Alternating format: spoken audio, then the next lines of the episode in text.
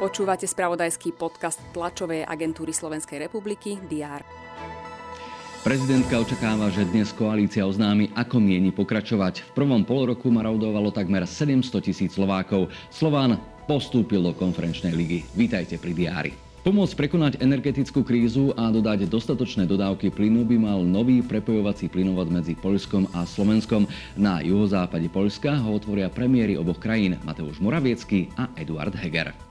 V hlavnom meste sa počas víkendu uskutočne oslavy 50. výročia mosta SNP. Ikonická stavba bola daná do užívania presne pred polstoročím 26. augusta 1972.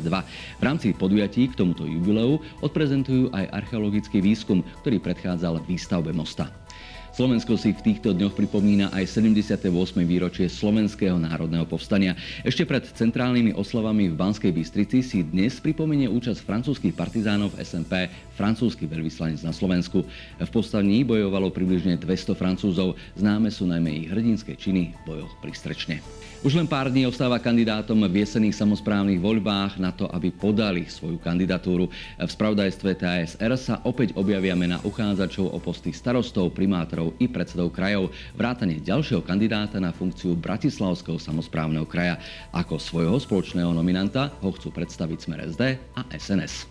Kremnici otvoria tohto ročné Kremnické gagy. Európsky festival humoru a satyry prinesie od piatka do nedele viac ako 100 divadelných vystúpení, koncertov a ďalších sprievodných podujatí. Festival bude v znamení témy Susedia. Vystúpia umelci zo všetkých krajín, s ktorými Slovensko susedí. Športové spravodajstvo TASR priniesie informácie z majstrovstiev sveta v horskej cyklistike, kde sa predstaví aj Peter Sagan. No a popoludní nás čaká žreb skupín konferenčnej ligy. Slovan môže za súpera dostať napríklad West Ham United, španielský Villarreal či Praskú Sláviu.